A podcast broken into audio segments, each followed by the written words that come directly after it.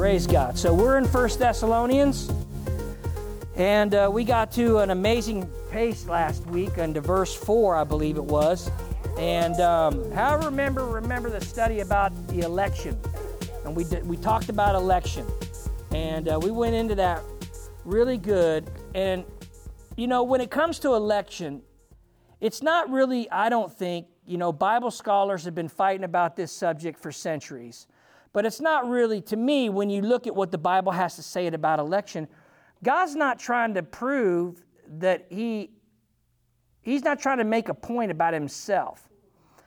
I think He's trying to encourage us. And there's a really cool verse in Deuteronomy chapter 7. So let's go there real fast. Deuteronomy 7.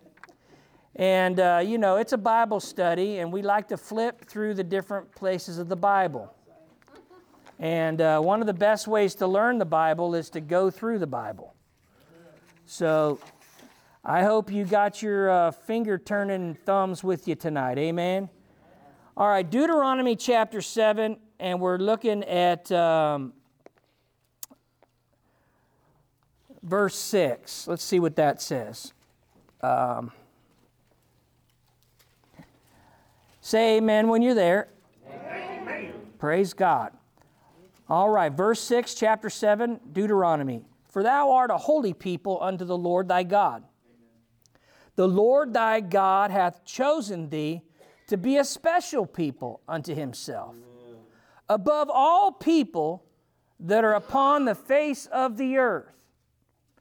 All right, so when the Lord speaks of election, he wants us to take it seriously because He wants us to know that we're a special people. And He wants us to act like we're a special people. He wants us to know that we're to be different with purpose. Amen. There's a lot of people that want to be different for their own personal identity, but the you know that's why these teenagers color their hair in so many different colors. You know, they just want to make a statement, don't they? You know, they just want to do something that makes them stand out from the crowd. Now, for us, and you can have purple hair in here tonight, I'm not against that, that's okay. But as far as you being elected by God, God wants us to be special. He wants us to know that we're to be different than our neighbors. And that's what was going on with the Thessalonians. Now, we saw last week that the church was only a month old. Paul was only, well, he wasn't a month old when he wrote the letter, but it, he was only in um, in this city for about three for three Sabbaths, so roughly about a month. Paul wasn't in the in the town very long. As a matter of fact, they pushed him out of the town because they thought that he was going to have the same thing happen to him that happened up in Philippi, where you remember the story in Acts, and you know he was persecuted there. And so he came into this city black and blue and pretty beat up from the city before then. And they were nervous that, you know, the same outbreak was going to happen there. So they moved him on. And as he was going down to, um, making his way down to Corinth, he sent Timothy to get a report on how the church was doing. And Timothy came back with a strong report saying they're, they're alive and they're standing for the things that we taught them. And he was so overjoyed that they were still going for the Lord that he penned this letter as an encouragement to them. And this is probably, like I said last week, most Bible resources say this is probably the first letter that Paul wrote um, in the New Testament. Some, some maybe think it might have been Galatians, um, some maybe think of this. And this is the model church. Paul doesn't really have too much to criticize the Thessalonians like he did the Galatians. He really, it's just one of encouragement and commendation. He's really, remember the letter that Jesus wrote to the, um, to the uh, Philadelphian church? There's no criticism in that, in that letter. Um, in the book of Revelation. This is a pretty similar letter. There's, there's just full of praise and thanksgiving. And we saw last week in verse 3, he commended them for the work of faith, for the labor of love, and for the patience of hope. Amen? And that's the triple bound cord that's not easily broken. When a church is flowing in the work of faith and the labor of love and in the hope of the appearing of the Lord Jesus Christ, that makes a strong church, praise God. And we saw Jesus taught us that the work of faith is what? To believe on who? Jesus, or he said, believe on him whom he has sent. Amen. And that's really important to believe that Jesus is whom God has sent. Praise the Lord. So, verse 4 knowing, brethren, beloved, that your election, knowing your election of God. And we saw again, that's a heavy theological topic. You'd think that speaking about the election of God, that we might save that for a three or a four or maybe even a 10 year old Christian. But these guys were three weeks old in the Lord, and Paul has given them sound doctrine and he's given them meat. Amen. He's given them the stuff that they need to have. We should not shy away from the hard things of Scripture, but we should dig deep and try to get a good meal out of it. Amen. Now, verse 5 Paul here saying, For our gospel came not unto you in word only, but also in power and in the Holy Ghost, and in much assurance, as we know what manner of men we were, as you know, sorry, as you know what manner of men we were among you for your sake. So Paul is always talking to the church that he did not come. Corinthians chapter 2 says that I didn't come in enticing words of man's wisdom. He said, but I came in demonstration of the power of God. It's interesting that he said that to the Corinthians and the Thessalonians. When Paul was in Athens in the book of Acts, he said that he began to talked to the scholars and the philosophers there on Mars Hill. And I kind of think that Paul maybe learned a lesson in Athens. He was trying to get maybe a little philosophical with them. Because in Acts, there's no record of a strong church that was actually founded in the city of Athens. There was no great work left there. And it's interesting that in Thessalonians, he says, I came not in man's wisdom, but in the power of God he tells the Corinthians, I didn't come trying to fool you with man's wisdom and his philosophies. But I, he says, I choose to know nothing but Jesus Christ and him crucified. Amen. He says, and the power of God was the witness. And, you know, we as a church, we can get caught up in a lot of a lot of goofy things or things that just waste our time because they seem to be the trendy thing that is what most churches are doing. You know, I most some of you in this room have been in church a lot longer than I have. Um, I came to the Lord in 1994, fully on fire for God. Um, when I was 24, had an encounter, strong encounter with the Lord. It made an impression on me when I was a small boy. Um, and then I messed around in and out of the church as a teenager. But when I was 24, the Lord really got me by the scruff of the neck. And, uh, and you know, he, he, he really, he straightened me out. Amen. And uh, so I've been in the church since 94. And it's funny how contagious things will get in church if the church over there is doing it and they're having success, the pastors meet together and then they say, well, maybe we can do that. And then they try to do it. And, you know, there's a lot of, there's a lot of trends, if you know what I mean, a lot of things that are popular. And really, I don't see Paul doing that. As a matter of fact, he told the Galatians, he said, When I first got saved, I didn't confer with flesh and blood. In other words, what he's saying is, is when I got saved, I didn't go down to Jerusalem and ask Peter how to do it. He went to the Arabian desert and he got full of the Holy Ghost and he came back and he did it the way God wanted him to do it. Amen. He said, I didn't confer with flesh and blood. And sometimes, you know, we just have to confer with the Holy Ghost. We need to confer because it's His power, man, that is going to back up the words of Scripture and the gospel. That's really church, and you most of you guys know this. We we love the Holy Ghost in this church, and we all we need is the power of God. Amen. We need the we need His power. So He said, "I didn't come to you in word only." But also in power. You know the old saying, too much word and you dry up, too much of the Spirit and you blow up. But if you got the Word and the Spirit, you grow up. Amen. We don't want to be, we don't want to dry up, we don't want to blow up, we want to grow up. And so, a nice, healthy diet of the Holy Ghost and of the Word of God makes a healthy church. And that's what the Thessalonians had.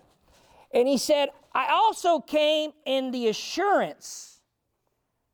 In other words, the assurance of your salvation. So, man, he's talking election, he's talking the assurance of salvation. You know, these are deep subjects because the assurance of salvation, eternal security, has been debated for centuries again. What does the Bible really say about assurance of your salvation? Well, it says, and turn with me in Isaiah chapter 32. Isaiah chapter 32.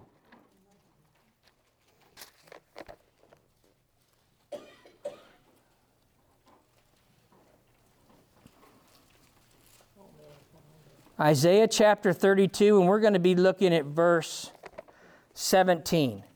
How do you know what is the assurance of our salvation? 32, what I say, 17? All right. Start with verse 16. It says, The judgment shall dwell in the wilderness, and righteousness remain in the fruitful field. And the work of righteousness shall be what? Peace and the effect of righteousness, quietness, and assurance forever. So, what is the effect of the righteousness of God that has been imparted into us? Peace, quietness, and assurance. Those are one of the, that, that's how you can really tell if someone's saved. You know, if if someone says, I'm saved, brother, I go to church, and they don't have the peace of God, there's no righteousness that is being affected in them. And what is that righteousness? We know in Corinthians it said, He who knew no sin became sin that we might become the righteousness of God. That's powerful. And that is a hard thing sometimes for us to get our heads around that we are the righteousness of God. But listen, this is this is the facts. To us, for us to deny that we are the righteousness of God is to look away from the cross. Amen. And it's for us to roll the stone back over the empty tomb. Because the Bible tells us in Romans, Pastor taught us that he was delivered for our offenses and he was raised for our justification. So your sin put him on the cross, but his resurrection gave you the righteousness of God. Amen? That's why it's important to preach the death and resurrection of Jesus. I always say empty cross, empty tomb. One of the problems that our Catholic brothers and sisters have is they still got Jesus on the cross. He's not on the cross. Really, what we ought to do is be walking around with a couple of, I don't know, what do they call them? Tombs? An empty tomb, like a, like a, I don't know what, I don't know what the tomb looked like. You've been there, Pastor. What's it look like? Like a, a cave? just walk around with an empty cave around our neck. You know, because that's really the reality is is his resurrection, that he is not there. You know, he's risen from the dead. And because he has risen from the dead, it is proof to every believer that you too will be raised from the dead. Amen? In your physical body, but also already upon your faith in your spirit on the inside. How many came alive when they believed on Jesus? I came alive, man. I know. You can see the light bulb come on. Amen. You can see the light come into people's eyes when they believe. Praise God. So the effect of righteousness is assurance. So if somebody is struggling with the assurance of their salvation, you got to take them back to the root of the problem is they're really struggling with their righteousness in God. Amen. Because once you know you are the righteousness of God, you are there is peace. There's a quietness in your soul. You don't have to strive or work for your salvation. And there's an assurance that you are saved. Amen. Praise God. All right, so they had that assurance. And he says later on, and as you know, what manner of men we were among you for your sake. We'll talk about the kind of manner that they were among them later on. It's going to talk about that, so we won't dwell on that too much. So back to the letter, verse 6 And ye became followers of us and of the Lord, having received the word in what? Much affliction. They didn't receive the word with the people around them thinking, wow, that's a great idea. Now, you got to understand something about this city. This was like Miami. It used to be called Therma because it had hot springs there. And all of the Roman citizens, the whole empire, would come to vacation in this place. So I'm sure there was all kinds of temples, all kinds of festivals. There was a lot of a lot of things going on. Amen. Anybody ever been down to Miami? Anybody ever been to Las Vegas? So you know what I'm talking about. Now imagine, and Pastor shared his testimony, which I loved when he was working at the hotel. But imagine all of a sudden now receiving the word, being filled with the Holy Ghost with power, and now you're starting to be convicted about some of the things that you're doing, the job that you're working, the, the people that you're hanging out with. Maybe you were a bartender and you all of a sudden feel guilty now about pouring drinks and contributing to people's debauchery. Maybe you want to back off from that. But maybe your uncle's the one that owns the bar. And now he doesn't have a bartender. And he's now putting pressure on his, his brother. And your dad is saying, You're not quitting that place lots of tension. When you get really get saved, there's affliction to the soul. There's an affliction. You know, I remember, you know, when I had to face the truth and tell people that I thought I loved and who I thought loved me, that as far as my life was concerned, I'm going to serve Jesus Christ and I'm going to live according to the gospel. Amen. Well, that wasn't very popular amongst my friends and the people that I thought I loved me. And there was affliction. There was great affliction. It says, but they received the word in much affliction, but with what? Joy, Joy in the Holy Ghost. Amen.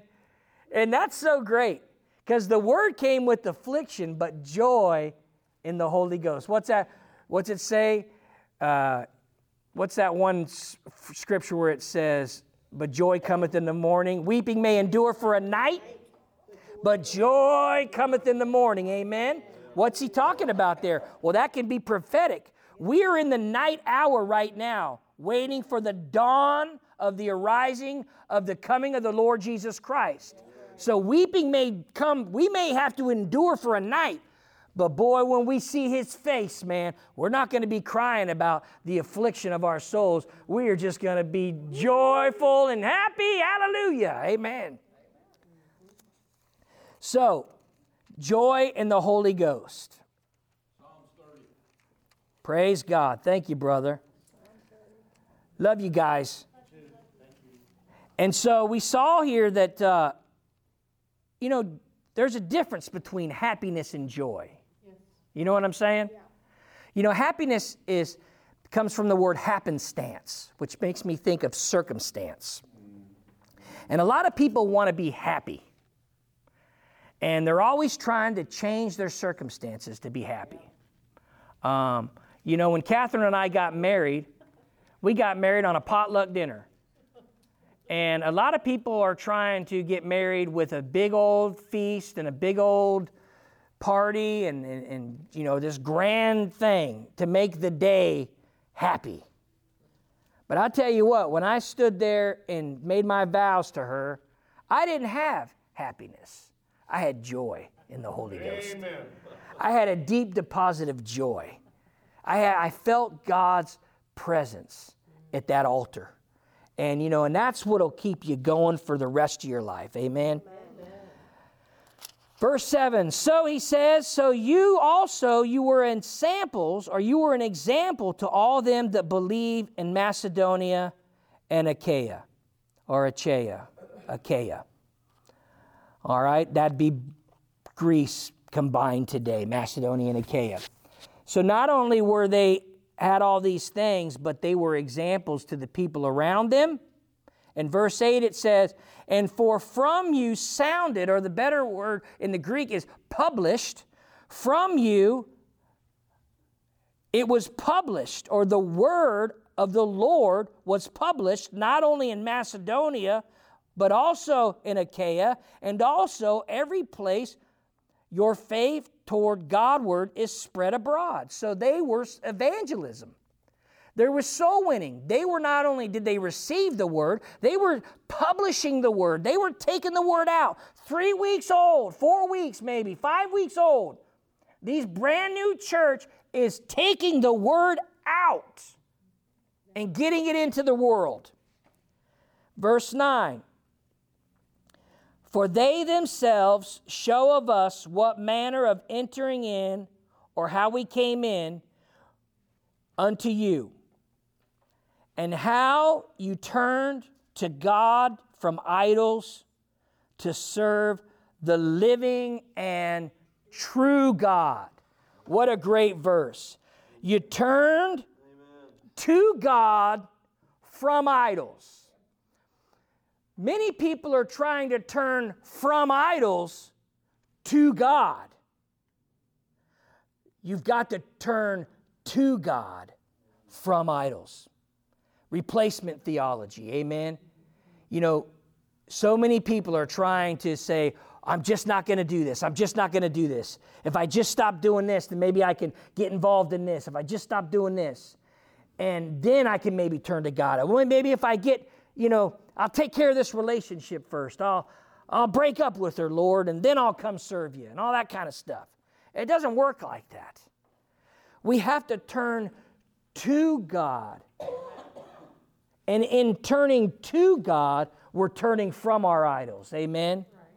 And that's the way it has to be. You know, you can't go from something, you can't go, you know. Anyway, enough said on that. I'm going to talk my way into a tongue twister there. now, also, he said, Look, he said, and you turn to serve the living and true God. See, man, we know Athens was a place, Greece was full of idols. You know, the Greek mythology that we learned in school, that's all just a load of hogwash. It's not true, and they're not living, okay? You know, statues do not speak. I love Pastor's message on Sunday, man, about Dagon. You know, I thought about that, Pastor. You know, when they walked in, they saw that statue laying on the floor, you know what they said? Daggone it, he fell. Daggone it. Daggone it, he's on the ground. He said he cut his arms off, took his arms off, took his head, his, his head off. You know, statues cannot speak. Isaiah rebuked the Israelites. He said, Why have you turned to gods that cannot hear, and gods that cannot speak, and gods that cannot save, gods that do not have hands that can reach down, gods that cannot deliver?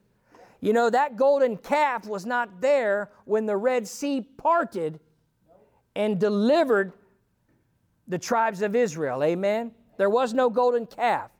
He didn't tell Moses, Moses, take a golden calf and stick its feet in the water. He didn't say that. It was the power of God, the living and true God, that delivered them. But the reality is this, guys, and, and most of us already know this. Men serve idols because idols don't convict men of sin. Amen. That's it. Look at Hollywood. Now, we don't serve statues anymore, but we serve um, ideas like evolution and different isms that are in the world. Even capitalism, as much as I love this country, people can serve capitalism more than they do Almighty God. You know, there's a lot of isms in the world that people are serving. And isms are based on the one ism, and that's humanism, which is man's wisdom. And it just, what it does is, is it makes them in charge. Because we know at the heart of man, he doesn't want to submit, does he? He doesn't want somebody over him. So, all right, verse 9 i love verse 9 and 10 man. That'd make a great placard you know because look at what 10 comes. He says you turn from god from idols to serve the living and true god and to wait for his son from heaven. And that's what the church is supposed to do. We're supposed to serve and we're supposed to wait. Yeah. amen? amen? Serve and wait serve the living God, and wait for the appearing of his Son from heaven. And that's what we're to do. And that's why it's so important that we gather here like this. Because this is what helps me wait. I don't know what I'd do without church. You know, and just just because I'm a teacher and a worship leader, eh, uh, you know, here in this church, doesn't make me it's not why I love assembling with you guys, because I have a job to do. I love assembling with you guys because I'm telling you, every time I leave this building, I feel better than when I came into it. Amen. It does something to me. And hey, just because you've got a job to do in church doesn't mean you always feel like coming to church. There'll be many times I'll be like, honey, man, can I maybe call pastor and say my toes, I got an ingrown toenail? She'd be like, no, and I'll be like, all right, I'm going to church, man. And boy, those are the days, man, where God hits me the most and I just feel the greatest. On the days where it's so much pressure to not come and be with you guys, you know? And so, and then the last part of verse 10, he says, Whom he raised from the dead, even Jesus which delivered us from the wrath to come. We do not have to be afraid of the wrath to come. When Pilgrim's Progress, anybody ever read that book? When Pilgrim was, how many have read that book? Pilgrim's Progress was written by a man named John Bunyan in, in Bedfordshire, England and it was probably back in those days it was next to the bible the most distributed piece of literature in the world. And basically however many ever heard of uh, rick joyner's um, what's that one vision book he wrote about the dream? Um, oh, well it's out of my head. Anyway pilgrim's progress great book. Go ahead and read it and what I was going to say about that was, is Pilgrim, the Pilgrim's Progress movie. If they got that movie, go go watch that. But but my point is, is this: when Pilgrim was heading towards the city, he had a burden on his back, and he was said he was fleeing from the wrath to come, and he didn't. He was it was the it was being scared of God's wrath that put him towards the cross. But once he met the Lord at the cross and that burden fell from his back, he no longer was afraid of wrath. He just now, his motive was to see his face. You see, originally I was afraid of hell. It originally got me walking towards the Savior. But once I met him and was saved and had salvation, I no longer was afraid of hell. But what kept me going is I just want to see the one that delivered me from hell. And that's what keeps us going. And so it says he delivered us. That's past tense. Amen. Amen. He delivered us from the wrath to come. Not he will deliver.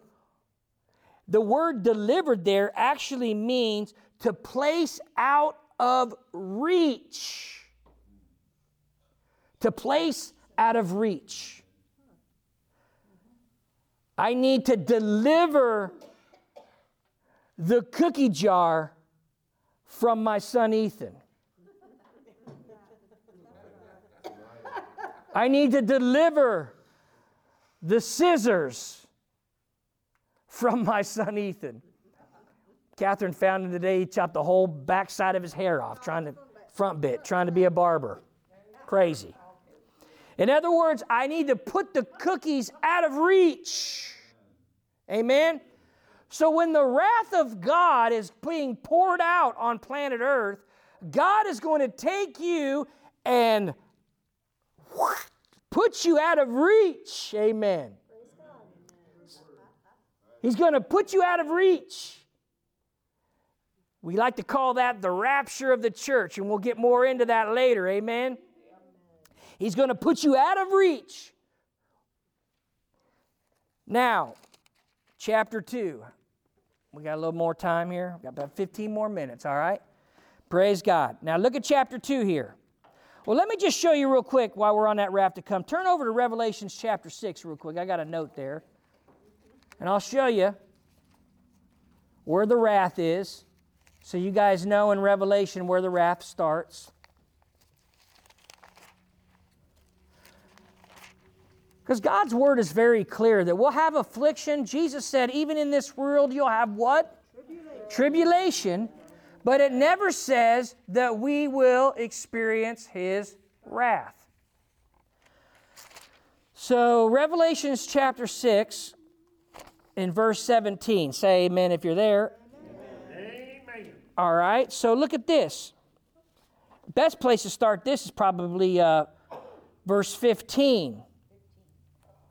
Or, you know what? This is good. Let's start all the way to 12.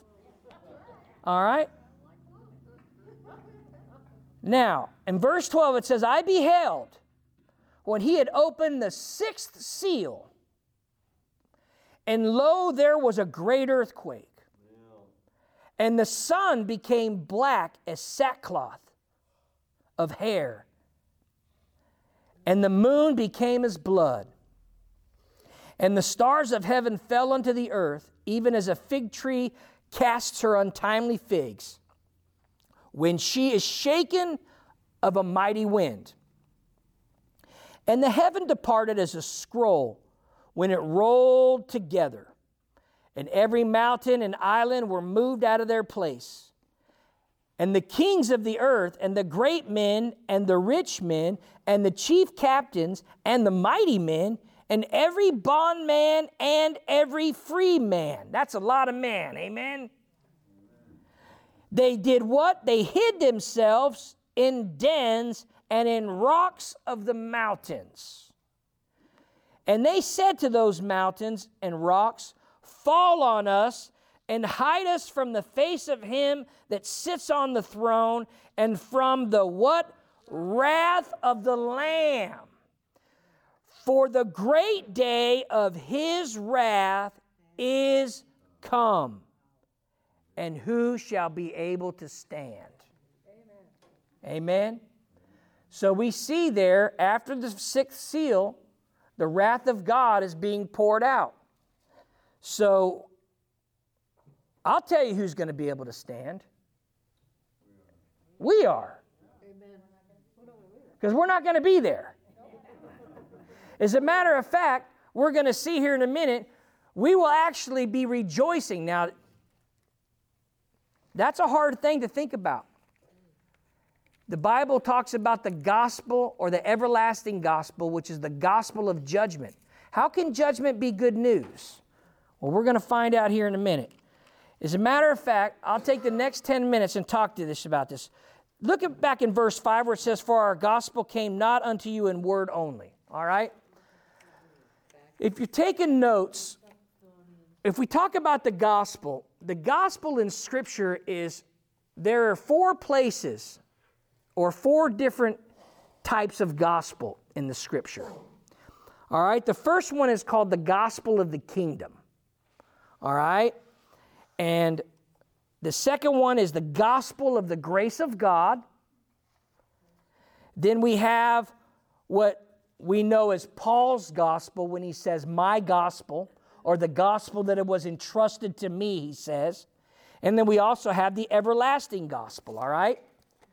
Now, if you want to know about the gospel of the kingdom, we've got to go to the kingdom gospel, which is Matthew, all right?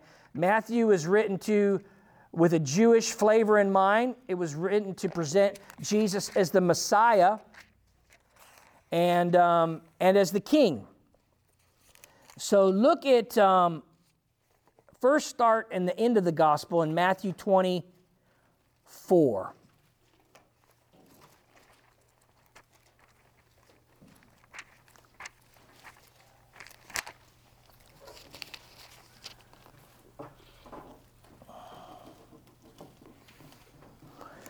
And if you find Matthew 24,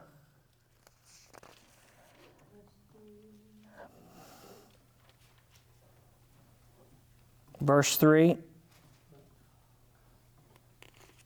Is that where is that what I'm looking for? Huh? Let me see it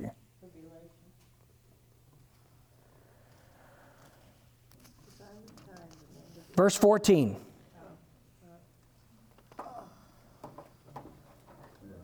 Verse 13 says, But he that shall endure unto the end, the same shall be saved, and this gospel of the kingdom shall be preached in all the world for a witness unto all nations. All right? So, the gospel of the kingdom. What is the gospel of the kingdom? Well, the first place you can find this is that prophecy that Nathan gave David. And you can find that in the book of 2 Samuel, chapter 7. You can turn there with me if you want. I'm going to read it to you because it's powerful. This is known as the Davidic covenant that God made to David. 2 Samuel chapter 7, and it starts in um,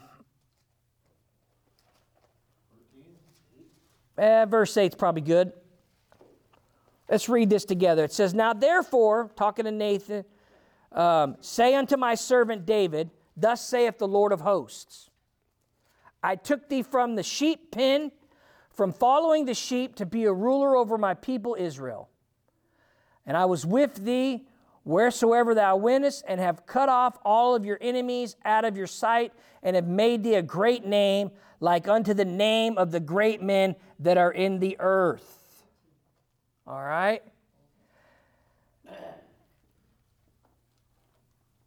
Now look at verse 12. And when thy days be fulfilled, and you shall sleep with your fathers, I will set up thy seed after thee, which shall proceed out of your bowels, and I will establish what?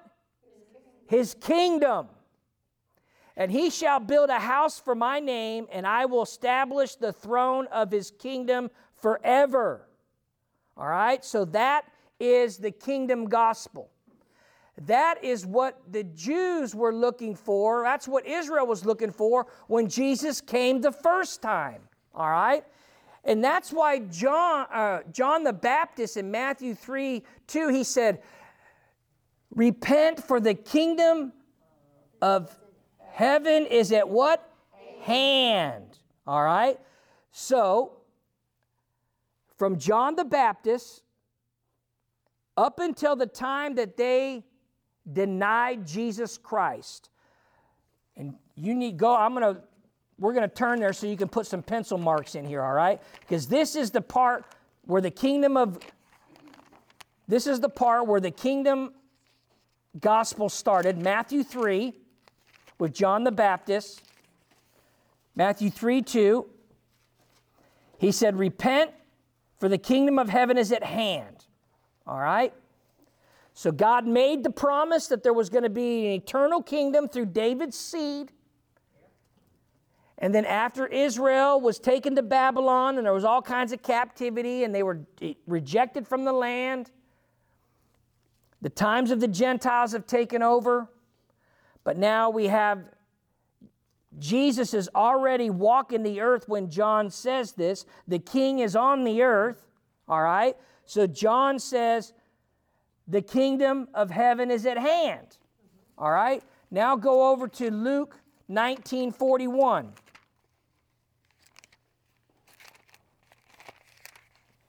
So all this time the kingdom is on earth.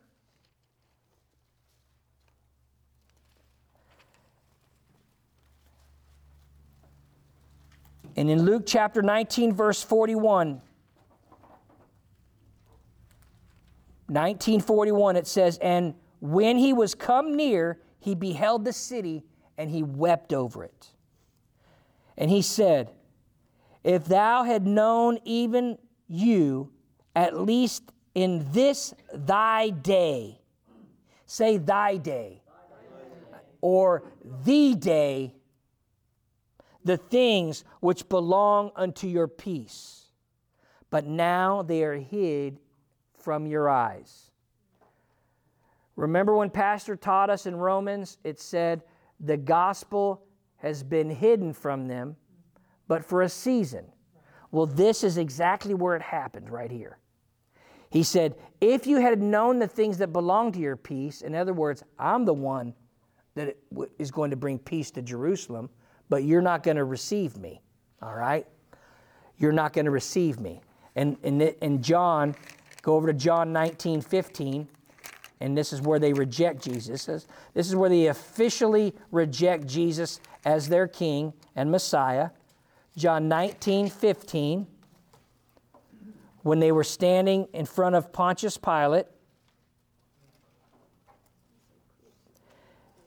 And in verse 14 of chapter 19 in the Gospel of John, it says, And when the preparation of the and it was the preparation of the Passover, and about the sixth hour. And he said, Pontius Pilate said unto the Jews, Behold your king. In verse 15, but they cried out, Away with him, away with him, crucify him. And Pilate said unto them, Shall I crucify your king? And the chief priests, or the leaders of Israel, said, We have no king but Caesar. And that was their official declaration that this man is not our king. All right? Now, that sounds pretty bad, but at that moment, they crucified Jesus, as we know. The kingdom, the gospel of the kingdom, or the kingdom that was promised to David, that is like a gigantic pause button. That kingdom is no longer happening right now. All right? And that's what Romans 11 and 12 was all about. But it's for our benefit.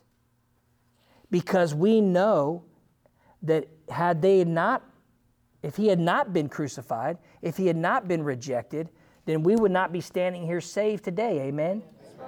We, his rejection led to our acceptance. Praise God.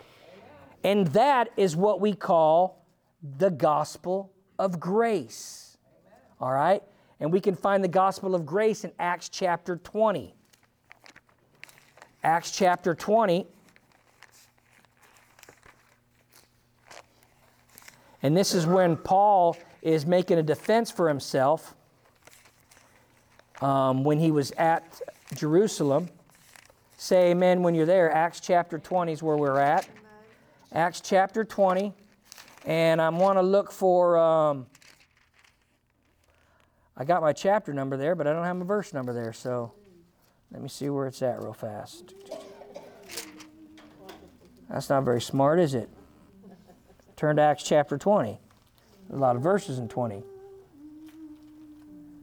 Um, let's see.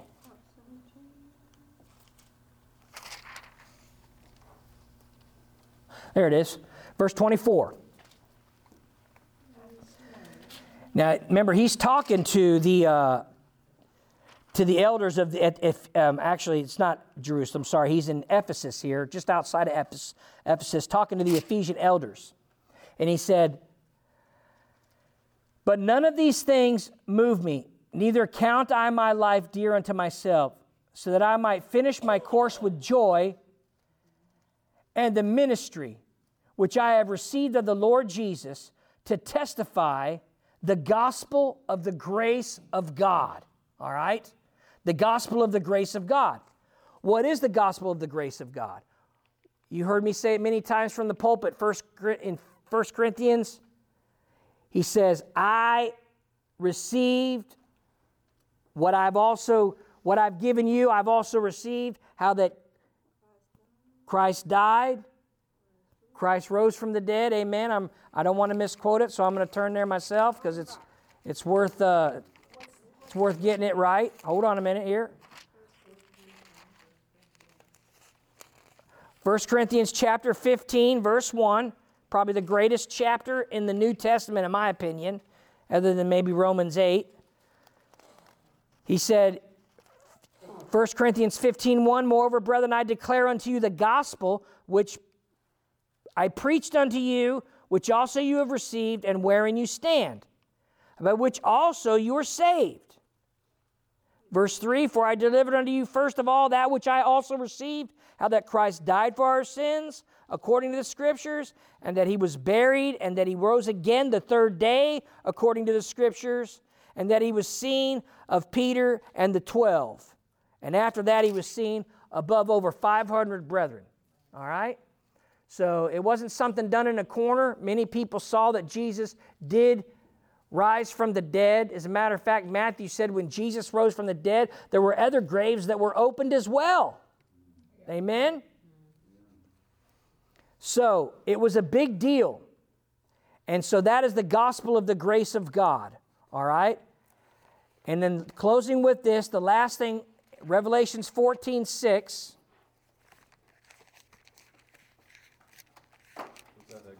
Revelation 14 6. This is called the everlasting gospel. And he says, I saw an, another angel fly in the midst of heaven, having the everlasting gospel, to preach unto them that dwell on the earth, and to every nation and kindred and tongue and people, saying with a loud voice, Fear God, give glory to him, for the hour of his judgment is come. The hour of his judgment is come. How can judgment be the gospel? How can judgment be good news? What did Paul tell us as a Christian? We're not supposed to seek revenge because the Bible says, Vengeance belongs to me, says the Lord. If our brothers and sisters over in the third world countries, say in the Middle East, are persecuted and they are um, their heads are cut off or they're bound to stakes and they're set on fire and they lose their life for their testimony of the Lord Jesus Christ, are we as Christian brothers and sisters to take up arms and to go over there and fight a war on behalf of them? That is not what the Bible teaches us. Now, what our governments decide to do and what the political scene I'm not getting involved in that, okay? I'm saying that the Bible teaches us that vengeance is mine, says the Lord. That's why when you read the book of Revelation, when the wrath of God is poured out, there is a great celebration in heaven because God is finally going to give the people what they so rightfully deserve. And I know that some people that may be a hard pill to swallow, okay? But when you go somewhere like our dear sister, she had to wait, Ruth, she had to wait so long for justice to be brought to her family when they were wronged. And when, I don't know whether you've ever been through it, but you know, if you was to lose a loved one or something, or you were wronged by somebody at the hand of another, we have courts in our system. And our courts bring justice to that situation. Now, it doesn't make you feel any better as far as it won't bring a person back, okay? But there is a relief that justice is served.